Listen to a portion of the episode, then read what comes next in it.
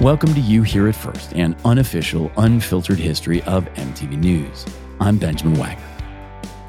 For much of its 36 years, MTV News was where young people everywhere heard their music, movie, political, and pop culture news first. And from 1996 to 2014, I had a front row seat. Whether covering the latest music video, blockbuster, or presidential campaign, MTV News was a laboratory for experimentation and a place where rules were made to be judiciously broken. These are the stories behind the stories from the people who told the stories. This is season one of You Hear It First.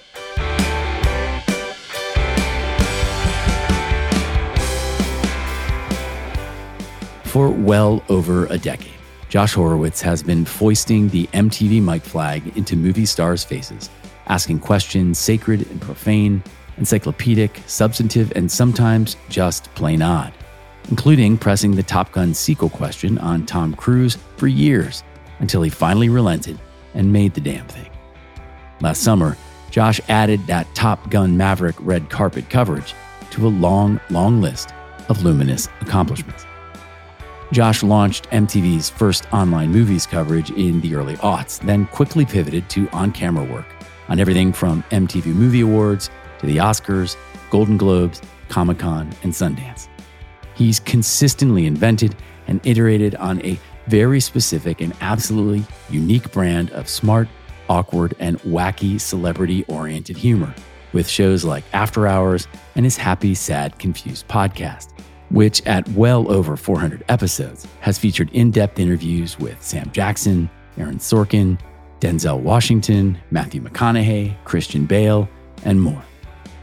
On this week's star studded episode, Josh regales us with heartbreaking and hilarious tales from his modest beginnings on the mean streets of the Upper West Side of Manhattan to hanging out with Meryl Streep, dishing with Leonardo DiCaprio, vacationing with Jason Bateman, rubbing knees with John Travolta, yelling at Chris Pratt, and much, much more.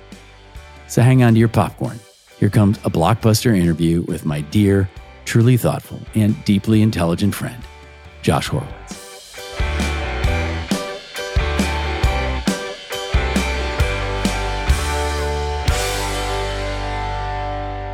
You have done things like go to a junket, you know, like an overwater bungalow in like Bora Bora or something. You have been to Dubai with Tom Cruise. What has been to date the biggest, how did I get here moment? You hit on a couple of them, so don't don't diminish those. It eh, is hard. To, it, it's yeah. hard to top being at the Burj Khalifa yeah. with Tom Cruise. It's arguably the best part of what I get to do is you get those great party stories, but they are these pinch me moments. And I think we've we've talked about this in the past. I have been always very cognizant, and more so as the years go by, of just getting that second sight, right? Of looking at myself from above and being like, how the F did you yeah. get here? Look, look, how privileged you are. Do you know how many people would kill for this moment? Embrace the absurdity, embrace it. Those are a few. Yes, I think those far flung locales, and you, have been a part of many of them, being live on red carpets at the Oscars and for the MTV Movie Awards, and being the guy kind of who's yeah, like who's 100%. had had the reins and like it's just something I never conceived I would have that kind of responsibility. And I, I say this to other people, um, and you'll appreciate this. Like one of the things I always took pride in when I got a chance to host the red carpet for the MTV Movie Awards was those years when, and Sway would do this, our, our, mutual friend would do this often too. But I had a few opportunities where you would at the at the close of a carpet, you would have to toss to the main show. And I know this yeah. sounds a little inside baseball, maybe to some yeah. people listening, but it's a small thing, but it's a real thing where you know I'm with talent. It's not scripted, and I have to toss within a second to yeah. the main show. That show is starting whether I stop talking or not, and I'm getting you or Dave Sirulnick or somebody in my ear giving me the five four, three, two. It's not important in the grand scheme of things, but it is important. It's like you're controlling MTV. You are yeah. you are controlling it and, and tossing to arguably one of their two big tent poles of the year. And I've never done any real uh, drug in my life, but that's a drug. That's a yeah, high that yeah, I will remember till my dying day. So those stick out. And yes, like just celebrities in far flung locales. Bora Bora for couples retreat, a forgettable film, but like basically being yeah. there with like basically being on vacation with Jason Bateman. Yeah. like, yeah. what? Where? How did I get here? uh, I made a good choice, or someone made a bad choice, and I'm reaping the rewards. My memory is that you were the first one to put Top Gun to Tom. Not joking. Like I remember you coming back and being like, "Oh yeah, do I remember that right?" You're right that I've definitely been asking Tom Cruise, and it was maybe at that Dubai junket or earlier, one of those Mission Impossible junkets. Yeah. I remember asking him about Top Gun 2 and him just giving the non committal, we're working on it thing. It's funny, I've had a few of those over the years where I feel like I've had some small degree of secreting into the universe, these sequels yeah. that, I mean, yeah. nowadays everything has gotten the reboot, the, the sequel, the legacy sequel. And I'm a fanboy like everybody else. Like I remember, like Bill and Ted Three, for instance. Yeah, I've, I've yeah. been talking to Alex Winter and Keanu totally. Reeves yeah. about Bill and Ted Three for no joke, like 12 years. You have a producer credit though, right? I was half expecting it. Yeah. You know, here's a small weird one. It's not less of a sequel thing, but 21 Jump Street, I remember talking to way back when. I don't know if you remember this. I remember talking to Channing and Jonah as it was being developed, and it, at the time it sounded like an insane concept. And there were all these rumors about did, Johnny Johnny Depp being involved. And Johnny Depp, who, you know, to some is obviously a problematic figure now, but back in the day, it was like, oh my God, could they get Johnny Depp in this film? And I remember talking to Jonah numerous times and being like, yeah, we're trying to get a message to Johnny that he wants to be in the film. And it ended up being that I was the right. one that talked to Johnny Depp and told him that they were trying to reach him. And he was like, really? And Jonah, to his credit, gave me credit at a South by Southwest yeah. premiere, this guy Josh Horowitz actually got Johnny Depp's attention that we were trying to get him in the film, and sure enough, he ended cool. up in the film. So yeah. it's those weird intersections where I suddenly become a small part of the actual product that yeah. have been pretty, uh, pretty crazy. Man, I love that.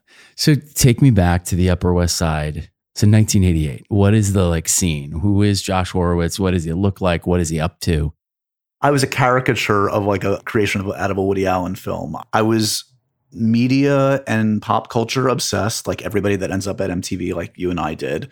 I was a freak of nature. I would get the New York Post, the New York Daily News, and the New York right. Times, and I would literally oh like gosh. walk into a classroom when I was like 12 or 14 years old and have my stack of newspapers that I don't know if it was like a defense mechanism, like this way no one will possibly ever yeah. talk to me. Yeah. Yeah. but it was it was partially that, but partially like I was just like a sponge. Give me more, more TV, more film, more media. And I soaked it all up. And I didn't know what I wanted to do necessarily, but I knew this is what I was obsessed with. Yeah, just like yeah. that, that media world, that movie world, that TV world.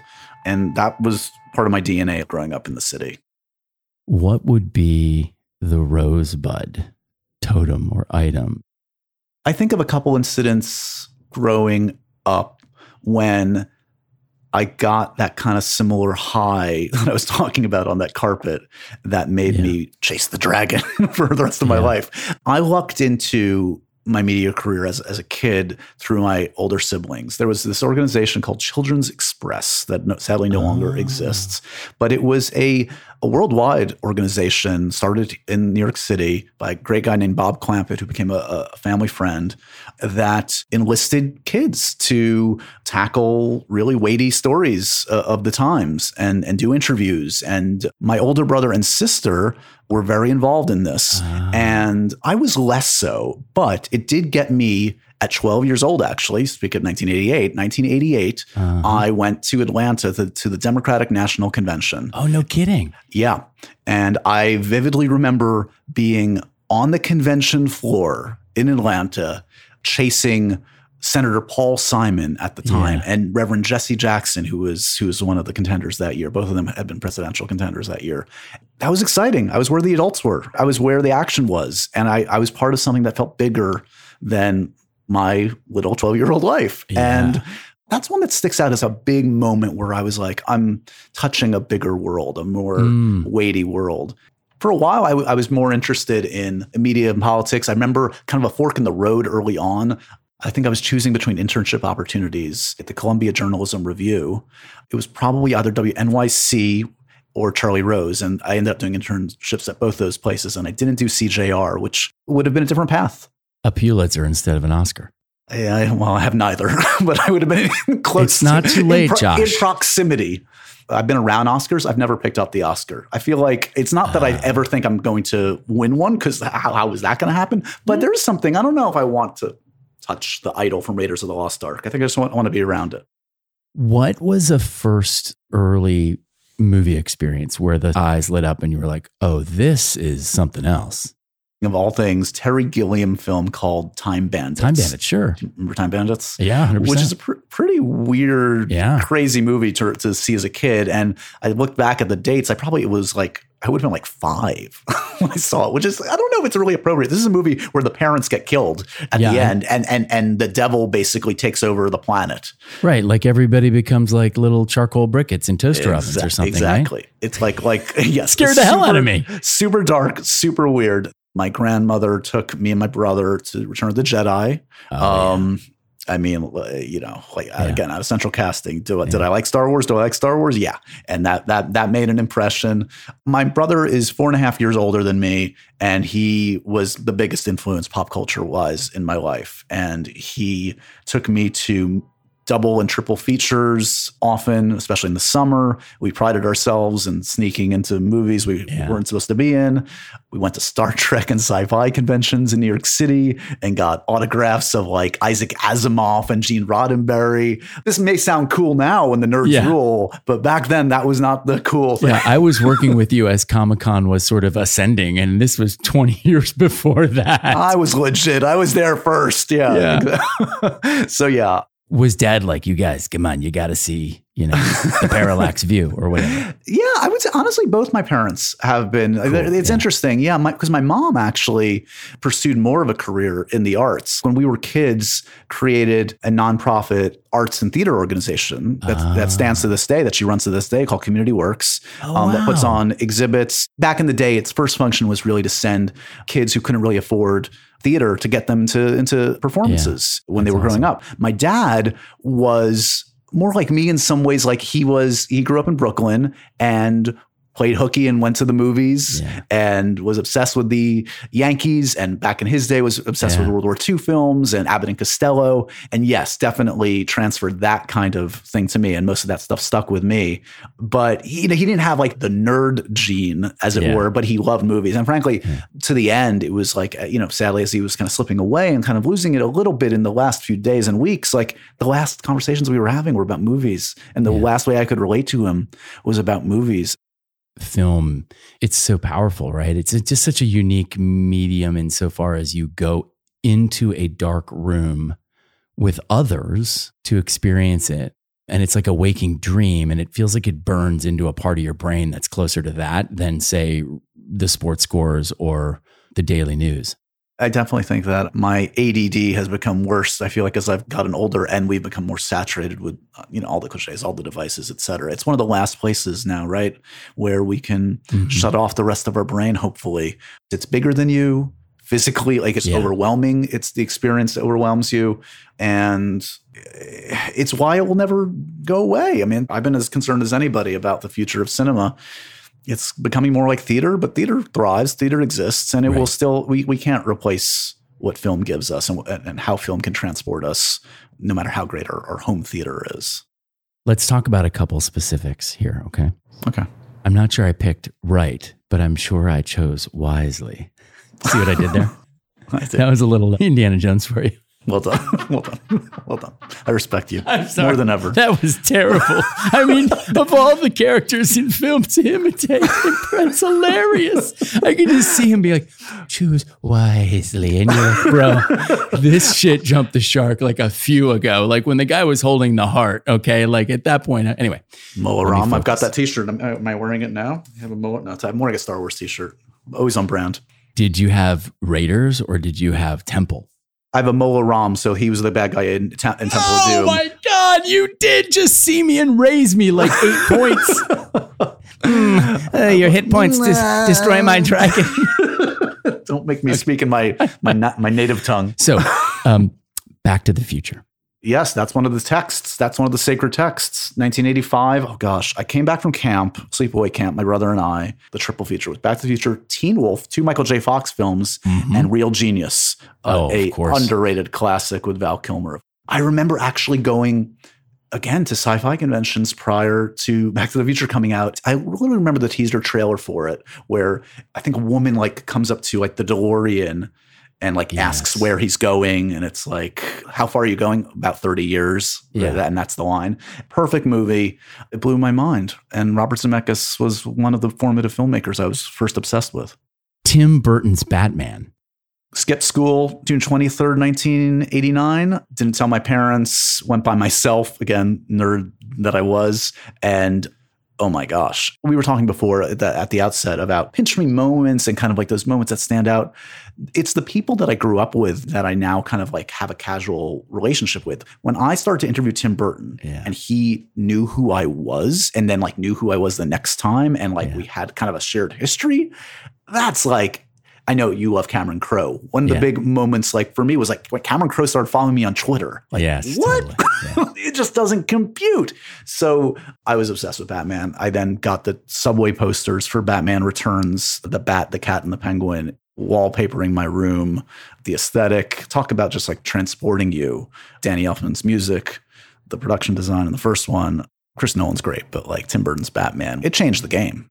Tim Burton's a madman. Like it's a crazy movie. It's it's so weird. What's Jack Nicholson doing in that movie? What's the Prince soundtrack all about? It's yeah. just it's it's swinging for the fences, and and like and that's the problem. Not to sound like an old man, you know, shouting from my porch, but ninety percent of the blockbusters feel a little homogenized. They're not yeah. big swings. They're not risks that are taken. Batman was a big swing, and sure.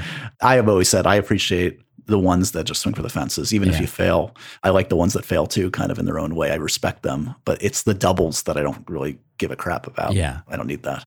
So, Ghostbusters. Ghostbusters was filmed like four blocks away from me on the Upper West Side, Dana Barrett's apartment building it's kind of like memories that I'm not sure are real or not, but I feel like I remember right. the pandemonium of them outside in those streets. And Ghostbusters was just like, I don't know, there's something different about film phenomenon back then. Like I think yeah. there was less culture, there was less to compete with. There was a different way that that a film could cut through and yeah. really permeate every aspect of right. culture that we don't see anymore. And it was the funniest movie I'd ever seen. One of the probably the first movies I'd ever like just could quote backwards and forwards not only was the comedy top notch, but the horror was enough that for a kid like me, you know, the library scene at the oh, beginning, oh, yeah. you're like, oh, sheesh, that's like, that's no joke. That was plenty for me. It's just like a horror film. You take out the comedy, it's a totally serviceable, good, like yeah. scary movie. It's kind of a perfect unicorn how it worked because clearly Bill Murray was off the rails doing his yeah. thing to a degree, but Ivan Reitman, RIP, just reined it in just enough. And it's, yeah, it's it's a perfect movie and so rewatchable. High school and college, as you start to sort of move your way into the world, what's the MacGuffin? What is the object you pursue? Even from the start, it was like I want to be close to this thing, yeah. media culture, and I didn't know what that meant. And it's funny, I had different goals at different times. I was in college. I got really involved in the newspaper and I became the editor in chief of our newspaper. It was a small college. It wasn't that big a deal, but I did get into that. And then we had a tiny radio station and I started a talk radio show and I became really obsessed with that. I thought for a while, radio's where it's at. I'm going to become a, a, broadcaster. And ironically, podcasting came back around yep, and I kind of yep. got to relive that dream. Yeah, yeah, it's kind of amazing that way. I think I was too scared to like say out loud what I really wanted, which was in some ways what I ended up doing, which is holding a microphone and talking to really talented actors and celebrities and filmmakers for MTV and Comedy Central and other f- places. Growing up, people like me weren't necessarily the guys holding the microphones. Right. It's timing and talent, right? We had this conversation many times, like you and I, like authenticity. Yeah. That was more important than polish as a broadcaster. And I could polish up decently, and I still can decently. You look great in a gingham shirt. Thank you. Uh, but my secret weapon was being myself and true to myself yeah. and yeah. wearing my passions on my sleeve. And I found a path to something I, I didn't even dare to say out loud. Yeah. And it was frankly folks like you and our friend Michael Alex, et cetera, at MTV and Dave Sirulnick who took a shot on me and partially me eventually summoning up enough self confidence to give it a go. So just say, you know what, what's the worst that could happen? I was in my early 30s before I really started my broadcast on air career, which is not yeah. not typical. It's kind of crazy. The MacGuffin was the MTV News mic flag, right? I guess it was. was I mean, kind of. Again, like if you talked to me when I was 14, like me being a correspondent for MTV, that was way too yeah. cool for me. It's absurd yeah. that I have been holding that microphone now for 15 years. It's it's just beyond beyond parody. But life had a lot of fun jokes in store for me. Well, I would say the same thing for me, right? As a kid growing up reading Rolling Stone and watching MTV, I couldn't have conceived of either. I just didn't even know where they made them or how. But I think the same thing benefited both of us, which was, and my experience with you was always like, well, why wouldn't you give the most knowledgeable person in the room on the topic the responsibility to have the deep conversation on the topic or the shallow right. one if that's what we want to do, right? But like, I can do both. I was, is you can. yes, you can. Some would argue I specialize in the latter. you know me, I want to do both a little bit of serious and, and and the levity is great. It's so nice to laugh. My sense with you is what got you in the door was the fact that when the cameras were off, you could actually go super deep on virtually any of those movies. I often say my specialty, if there is one, is that weird intersection of smart and stupid. And I can toggle it either way as the situation warrants. And you're a thousand percent right. When the mic turns off, I don't turn into a different person, but I'm enthused and knowledgeable and talk the talk with these folks. And I think they have come to respect that. And it's, it's behooved me well over the years. It's the story and it's how you felt and what was yeah. exciting, right? Like, and who doesn't want to get stoked about chatting with that guy? You know, my brother played a huge role he literally was like, "Hey, the company's moving to New York. You want to come?" And I was like, "Oh, sure." You know what I mean? I mean, it was yeah. I was that like, uh, and the split's close. Chris is three years older than me. Adam's four plus years older than you. I found myself benefiting from his ability to take me into a world that I just wasn't old enough to get into yet. I don't know anything about his story. I just know his IMDb credits and I've heard you guys rap. And I think maybe I met him for a second years ago, but I'm wondering the degree to which he helped to open your eyes to like, oh, this yeah. is how it's done. He definitely did. So he went to University of Wisconsin, Madison. Same story in some respects. Uh, obsessed with all the things I was obsessed with, but he really knew what he wanted. He wanted huh. to write and make movies. Yeah. Had that very like narrow passion, which you kind of need to make yeah. any go of it in that respect.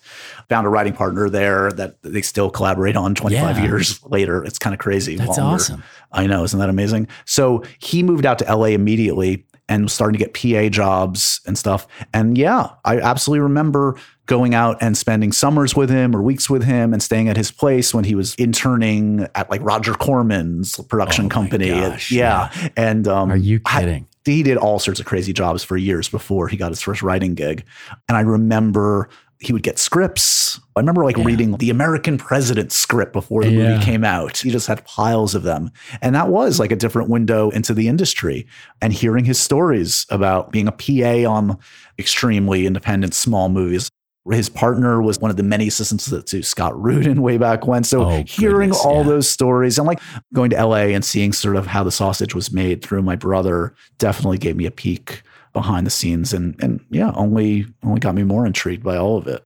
The thing I've left out about bringing all those like newspapers to school when I was a kid, I was also buying Variety. Ah, I remember combing through like the films that were in production. It, it was in there from the start.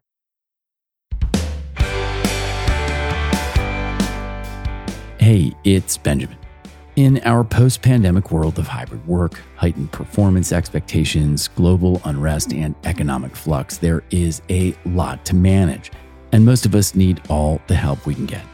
My company, Essential Industries, is a boutique coaching and consulting firm specializing in individual and organizational strategy, communications, and collaboration.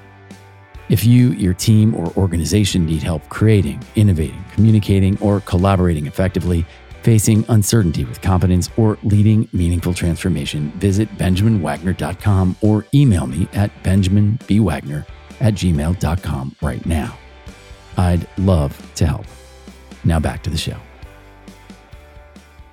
I'd love to hear your origin story at our mutual place of employ at MTV News. I was there, but that doesn't mean I remember.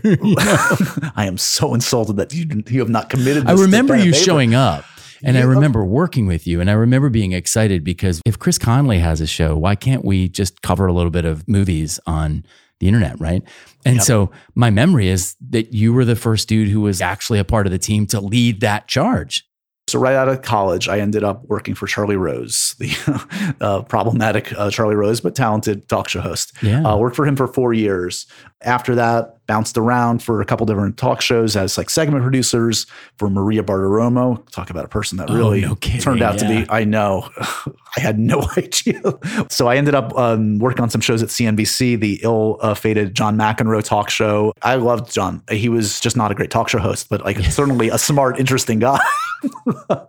and somehow put together a book called The Mind of the Modern Movie Maker, horrible Right, name that sold six copies. Did I remember reading it now? Oh my gosh, yes. Yep, yep. This was a collection of interviews with young filmmakers. Yeah. Started a blog uh, to date myself. You were the biggest fan of Better Than Fudge. Oh my god, yes, better than fudge. Right, I'd forgotten. I am Oh, too. You know what? When I was thinking about talking to you, I was actually thinking about my origin story at MTV and meeting you and Michael Alex, who were the first two people I met at MTV. And I remember that, oh, wait, Better Than Fudge was actually a big part of what you talked to me about. Yeah, I think you in particular really latched onto as like, Of course. 'cause I guess my voice was in there. Like my, my sense of humor and my passion was in there. And it was, it's so funny to think of. It doesn't exist anymore, of course, but it was kind of what I was doing in between gigs at that time Oh, I'll bet we can find it on the uh, Wayback in Machine. the dark web. Yeah. Uh, I remember Josh specifically feeling like anybody who took the initiative to publish their own things under their own steam, that was and continues to be the differentiator. I was just like, well, this guy loves it enough that he does it just because. I mean, that's just all you need to know. I a thousand percent agree. Anyone that has that insanity, passion that's just like make stuff when you don't need to make stuff, when no one's telling you.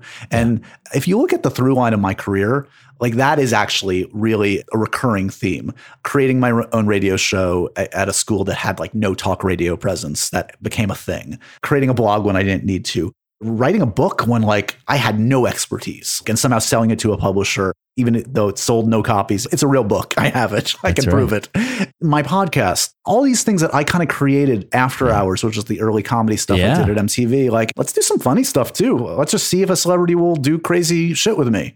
Invariably, the stuff I take the most pride in, that I love the most, is the stuff I did in the margins. When people ask me general advice, that's it. What do you have to do? What What are you passionate about? What would you do if there was no money involved? And Yeah. just build on that because that's what's going to keep you happy and sane when the gigs come and go. I always admired that about you. I mean, that's a real connection point, just that compulsion to make. To answer your initial question, how I got to our mutual employer MTV way back when in late 2006 was a Media Bistro uh, ad. I knew nobody at MTV. I did not necessarily have the job requirements to be the coordinating editor of MTV Movies Digital, which is what my initial job was. I love it. and I met with you and Michael Alex and connected with you guys, I think. And you obviously saw something there and took a shot on me when I really didn't have the resume for that job. I had interesting experiences, but I did I really didn't have it. And everything has flowed from that. It's a really lucky, crazy, fun story. I'd love to hear a little bit more about those early days, mostly because I don't remember them. Like for me, it was getting stoned in Loder's office before going to see Beavis and Butthead downstairs in the Paramount screening room. That's a, that's a pretty good one. Okay, point point Wagner. Um, part of my job that I didn't realize when I signed on was essentially being Loder's editor. And I was like, what? Right. Like that talk about like blowing my mind because I grew up like you did, just Yeah. like he was Yeah. the guy. So that was a real eye opener and it was a, a real privilege to work with him and produce him a bit. Those movie reviews that he wrote were gold because Oh, he yeah, was still yeah. Kurt Loder. you know? Yeah, but that was a thrill. Um, His grocery list would be compelling. he just had such gravitas that I never felt like I belonged in the room with him. And I will always remember the first time I happened to do something on camera was I don't know who made the call, but basically it was actually Loder was supposed to interview John Travolta. John Travolta was coming in for the classic movie Wild Hogs. Of course. And uh, and I think he was he was he was under the weather or something. I'm like, still laughing at Wild Hogs. Well, it was Tim Allen vehicle, Wild Hogs. yeah, yeah. The greatest contribution Wild Hogs ever gave was was my on air career. And I remember he was in studio, and I just remember whoever framed the shot did it in such a way that like my knees were like rubbing up against like the cinematic like guy like that belongs on Mount Rushmore of Hollywood history. And I was like, what is this? Am I being punked? Is this a game? I had to like pretend like I belonged with John freaking Travolta. And ironically, like one of the few celebrities I think I only interviewed maybe that once. it's bizarre. So yeah, that, that Wild will Hogs. always stick in. Never been heard from since. disappeared in a Flying jets cloud of just keeping to Yeah. himself. exactly. Maybe he's insisted on never speaking with me again. That jumps out. We did this thing called Sneak Peek Week, uh, which was this week of events leading into movie awards for a number of years. And it was pretty early in my tenure. It was probably about 2008, I would want to say, when we did a week of it was screenings of movies and then it was Q and A's with talent afterwards that we would film and turned into promos. And again, uh, the secret committee made the choice to let Josh do it. God bless you, but I did it, and I remember doing like Pineapple Express. Yes. you don't mess with the Zohan and like Yes. Foot Fist Sandler. Way. Yes. it was pretty heady stuff for a, a guy that had never produced a ton and produced Charlie Rose and big names and whatever, but hadn't done a a lot on camera. And suddenly to be like in front of audiences with A-list Yeah. talent, Gosh. it was really, really cool and overwhelming and Yeah. exciting. Keep going back to kind of the stuff that just got my blood flowing. I, I definitely remember that. We were both in deep kind of simultaneously in different ways. I at a certain point just realized that I was more likely to be a executive than a rock star, you know. At some point I was like, okay, well, I think this is going to work out Mhm. better if I focus my energy on this. But as a result, I would often be in a position where like you, I felt like, "Oh my gosh, I don't know that I can do this." Like a Philippe Dauman pitch in the boardroom or some Right. random scary executive thing. I share that mostly because I'm discovering now that I have left the corporate world and left New York City, now that it's not my 24 7, I realize just how hard so much of that was and how much stress I embodied. You must have felt the same way where you're just like gritting your teeth and staying up at night, being like, what is happening? I mean, it's one of the constant topics I on my podcast with anybody is imposter syndrome, and it's Yeah. something that I still suffer from. Like I've been doing this a while now, Yeah. and the, the good way of looking at it, which I think is absolutely valid and true, is like eh, still having the nerves, which I do, means I still care. Would I like to be a little less stressed out uh, at times? Yeah, I would, but but I, I I really do. I still get stressed. I still think I'm going to run out of things to ask somebody Yeah. on my podcast. I can't get it into my brain that I know how to do this. I, I know intellectually I do, but that stuff is deep and it's hard to let go Yeah. of. I think I have reconciled that it's always going to be there and I have to use it for good.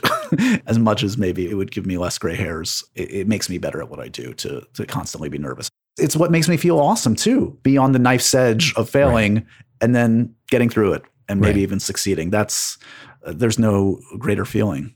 Not to psychoanalyze you, but you were talking about all these aspects of your job early on that scared you and doing the presentation. Like, I mean, you, Oh, you didn't have to do that. that. Like, I mean, you, you've chased the the scary parts. You haven't embraced the easy path. I appreciate you saying that. It tends to come back to that intersection of the things that scare me and my ability to move towards and through that stuff, is all I'm saying. Which I think in your youth, you might do it because you're just too dumb to know otherwise. But mostly, I would say most of culture avoids it. I mean, I would argue you're an anomaly. You kind of charge towards it.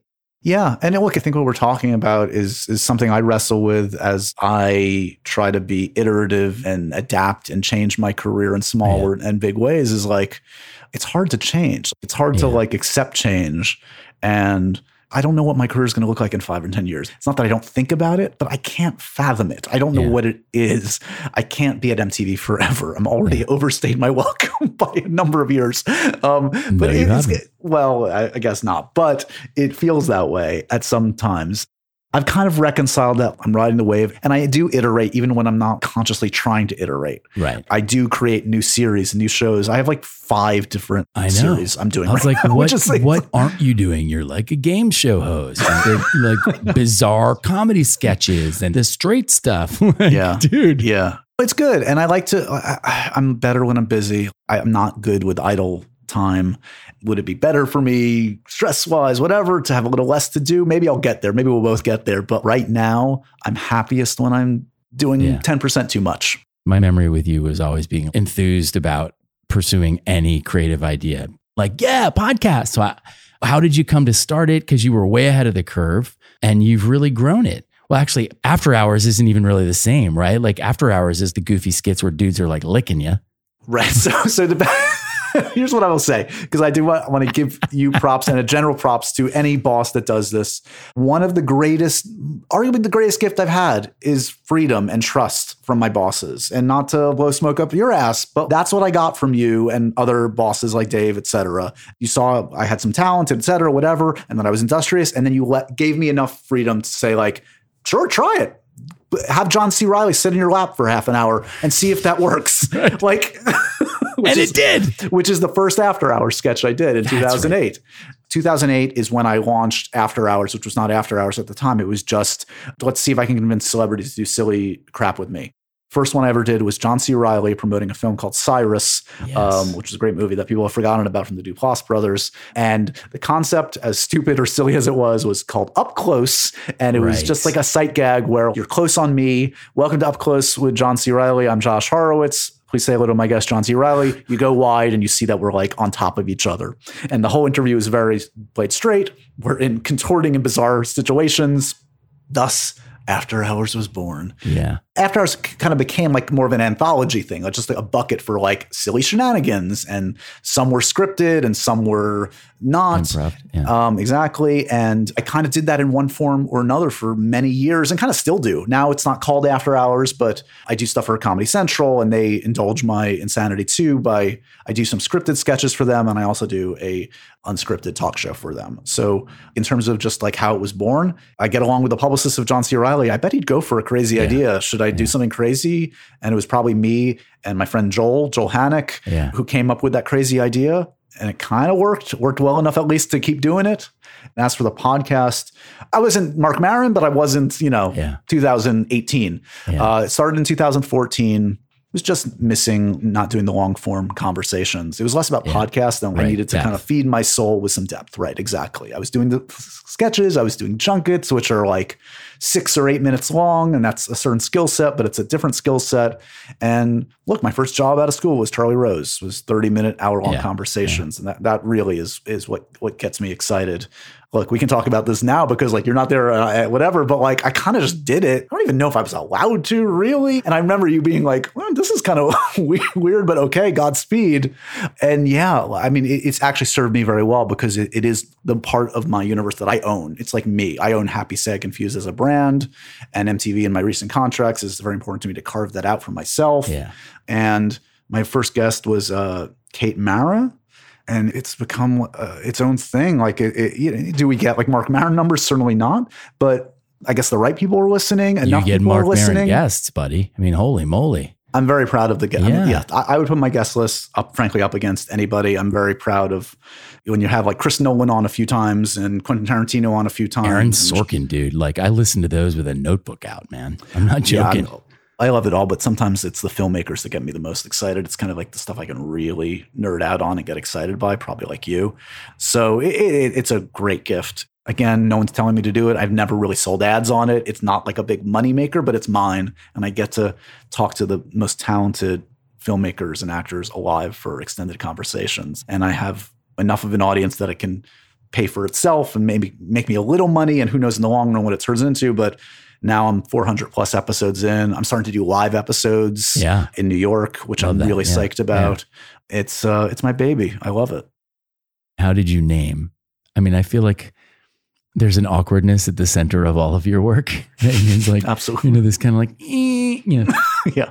Before the podcast, it was a photo series, and it has lived on as a photo series just recall being at junkets and press opportunities and just seeing a ton of people kind of do kind of that awkward, like, hey, can I take a photo with you, John yeah. Travolta, George yeah. Clooney? And it's that awkward thing. And we've all done it. It's a way to capture something. But it felt a little awkward to use your word. And I kind yeah. of decided, let me embrace the awkward. Let me try and do something a little weirder. And the first interviews I did this for, where I asked a celebrity to do three poses with me, a happy, a sad and a confused was for of all movies Zero Dark Thirty. Oh. that laugh riot, yeah. Kathryn Bigelow. There's no happy, no. Uh, a fair a amount of sad, sad, and a lot of confusion. yeah, yeah, yeah, yeah. Jessica Chastain was my first victim, and she's become a very frequent yeah, guest of yeah, Happy, Sad, Confused. I haven't done it a lot, obviously in COVID era. I haven't done a lot of in person things, so I haven't done a lot of the photos, but I have an amazing archive of like the greatest talent on the world making silly faces with me. I remember when Christian Bale, of all people, that's the one I would show to other people when yeah. they were like, oh, should I do this? And Christian Bale, when I asked to do it, and I was nervous as hell, not only did it, but like jumped in the air for happy. I have this amazing photo of him just like four feet up in the air, uh, giddy as a schoolboy. It's kind of took its own life on Instagram and people seem to love it. And when I was starting the podcast, I had no better name. I was like, okay, I kind of have a, like a mini brand, a mini audience already. Let me just call it Happy Sad Confused. I am going to give you one here, Josh. Coffee table book. Well, uh, You're welcome. You think I haven't thought about it? well, I'm waiting. you know, I just need to figure out like what the I don't know. I think it needs a little more text on the bone or something. Maybe it's just photos. Maybe I'm overthinking it. I will do something with it at some point because it's an amazing collection of photos at this point. Dude, I mean, i have seen Denzel for God's sakes, right? I know. I know. Yeah. It, it's so many Oscar winners. I've, I've alphabetized how many times people have done it, the dates. I have it ready for when it's time to deliver it. So it'll exist at some point. I did want to talk about the Oscar red carpet a little bit. One, just because I've been there with you, which I can yeah. now admit to you. Yes, of course, I went just to be on the Oscar red carpet once before I left MTV.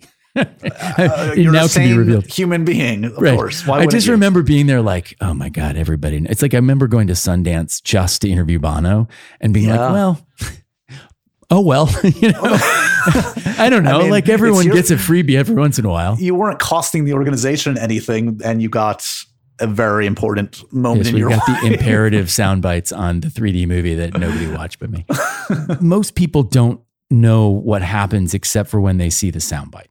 Right. Right. They see you with Leo saying something to you that he said to no one, and that's gold, and we put that on air. But my experience is vastly different. And I wonder if you could just give the sort of crash course TLDR of what that carpet's like for you. Can I give you a silly Leo anecdote just related to carpets? Just yes, because it's name dropping, but this is my life. Drop them all. You know, but it's funny. I think you'll appreciate it. I was doing a Q&A recently for Don't Look yeah, Up. Yeah. It was Leo, Meryl Streep, and Jonah Hill. On this all one, day. I did one with Jennifer Lawrence also. Yeah, it was a crazy day. I'm in like backstage, about to go out on the stage with Leo and Jonah and Meryl Streep. and uh, while I've interviewed Leo actually a number of times and Jonah I've known for many years, Meryl is pretty scared to be around. She's amazing, but it was like freaking Meryl Streep. Yeah. Um, and in the calm before the storm, that kind of like quiet moment before they introduce us, Leo looks at me and he goes, uh, I just saw an interview you did um, where you you were asking James McAvoy who would win in a fight, the Avengers or X Men. Was that you? So like I don't know what was going through my brain, but I, I, think what was going through my brain was like, don't admit to it in front of Meryl Streep. Right. So I was like, no, that wasn't me. I would never ask somebody like that's somebody else, dude. Leo, that's not me. And he was like, I'm pretty sure it was you, man. I'm like, nope, definitely not me, definitely not me. And then Jonah starts to like make fun of me. And Meryl, I couldn't even make eye contact. I don't know what she made of the situation. Cut to a day later, I tweeted about it like, Leo claimed I did this. Obviously, I didn't. Somebody within like five minutes sent sure. me the video from me five years ago asking James McAvoy that question. The fascinating kind of side tidbit is I guess that video had been surfacing on TikTok in recent days, five years ah. later. So my takeaway from this and for the audience, Leonardo DiCaprio heavily on the TikTok. Yeah, Leo is lurking on TikTok. He's out there. I mean, of course you would ask that. You have to. Of course, I know. Everyone, everyone I've said that to is like, but of oh, all the things for him, what you do, I've definitely see you pursue a line of questioning that was really meaningful to a very small subset of humans. so, like the converse is also true. Yes, yes, I, I, contain multitudes. Um, so, so thank you. All carpets are insane and kind of miserable in many ways. The yeah. Oscars as the the glory of being the Oscars, so it kind of makes the misery part of it worth dealing with. You have no space. You are like packed in like sardines. The Oscars are so funny because you are separated literally by a hedge. It, as if to remind yeah. you of your place in the universe. There is a hedge that separates you from the glamorous stars, that, so you cannot literally get to them. You have no idea who's coming when. As you know, like on on things like the MTV carpets, carpets that we kind of own the space for, we would have people like talent wranglers, right? That would kind of like go be able to roam the carpet and, and bring us talent over. So we kind of have some semblance of control. Even that was a little chaotic. But at the Oscars, and especially the years I was doing it early on when we were doing live streams, that was one of the craziest gigs I ever did because there were some years where I was basically on for two hours straight mm. um, with with no mm. real breaks, no no second correspondent, no other person to toss to, and it was this horrible voice you're hearing right now, just rambling about Oscar nominations, like Slumdog Millionaire, of course, is nominated for twelve, and then like, oh, and I think I see Danny Boyle coming down, and I think there's there's it was just like it was insanity, and but then not, you'd have to go, Danny. Danny. Oh uh, yeah, Danny. yeah. That, there, there was one year I was I was not live at least, but I was basically trying to get my own talent. And there was one year where I was on the Globes carpet and I was interviewing one of my idols, Michael Keaton. At that point, I don't think I'd ever really done a real thing with Michael Keaton. It was probably the Birdman year, and like I was so excited. But I saw like out of the periphery of my vision, Chris Pratt walking by, who I know actually a bit, and was a big deal to get. More important, frankly, for MTV to get sure. time for Chris Pratt. And I just in the middle of like a answer from Michael Keaton as he's talking eloquently about his comeback film Birdman, I just go, Chris, Chris. and Michael Keaton just looks at me like, Michael Keaton's just like, who's Chris? What's going on? Uh, I'm like, I'm sorry, Michael oh, Keaton. I'm sorry, Batman. I love you. I skipped to school for you when I was 13 years yeah. old, but but I need to talk to Chris Pratt about a Jurassic movie. yeah, there have been a lot of moments like that where I'm like screaming like a crazy person for somebody to like see me. It looks glamorous when you see the finished product often, but there is even someone like me who gets the rarefied, like the nice spot on the carpet, and people seem to know me. I'm still like screaming like a banshee for yeah. the star Jurassic World to give me 45 seconds. yeah. Yeah. Oh it God. really it's, puts you in your place. It's got to be so hard. I guess again, as I approached this chat with you, man, I I mostly felt like not not regret, but just a little bit of like, gosh, I hope I was an okay colleague. you know what I mean? Because we were I, uh, kids and we were wound and like it was so serious, you know, for me. It no, felt like no. so serious. Like I said before, you gave me the runway, you gave me the encouragement, and that's the greatest. Honestly, it's the greatest gift you can get as a, a young fledgling artist, creator. Room to fail, room to succeed. Movie theaters, back into movie theaters and the movies. What's happening? In there. Why are they arguably our most potent means of communicating big, important subjects to one another? What makes film so special is just the marriage of all the arts. Mm. It's it's music, it's cinematography, it's acting. It's a wholly unique form that's relatively recent that yeah. is being displayed in the highest possible quality in a format that can envelop you like nothing can. And you're there with other people. It's got that theatrical aspect. Yes, you're there with other people and you're sharing that communal experience. It gets into the deepest parts of our brains and hearts like no other form can, at least for me.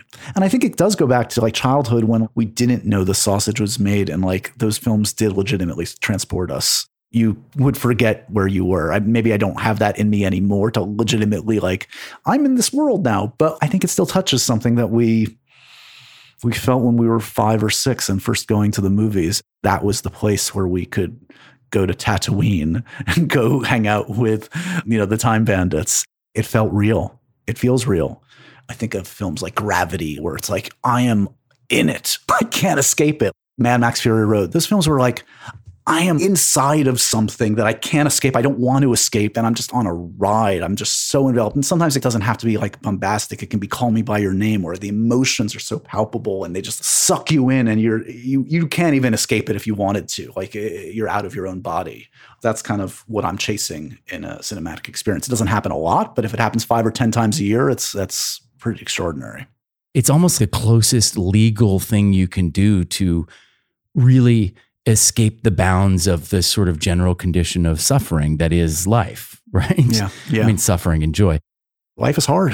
life is super hard. And it's, it, I think of like, what was like the song and cheers, like, you know, it's like why we go to the bar, why, mm. why we drink, why, why it, it, it's a, it's an escape. It's that, I don't think it's anything honestly more complex than that, which is we want something simple, something that fits, that makes sense, that right. has a happy ending. Um, right. And the only happy endings, the re- only, I mean, not to make this a sad thing, but the only real happy endings are in literature and film and theater and music and the arts. Life is is much more complicated. So I think yeah. it's the certainty right. of a story that is comforting.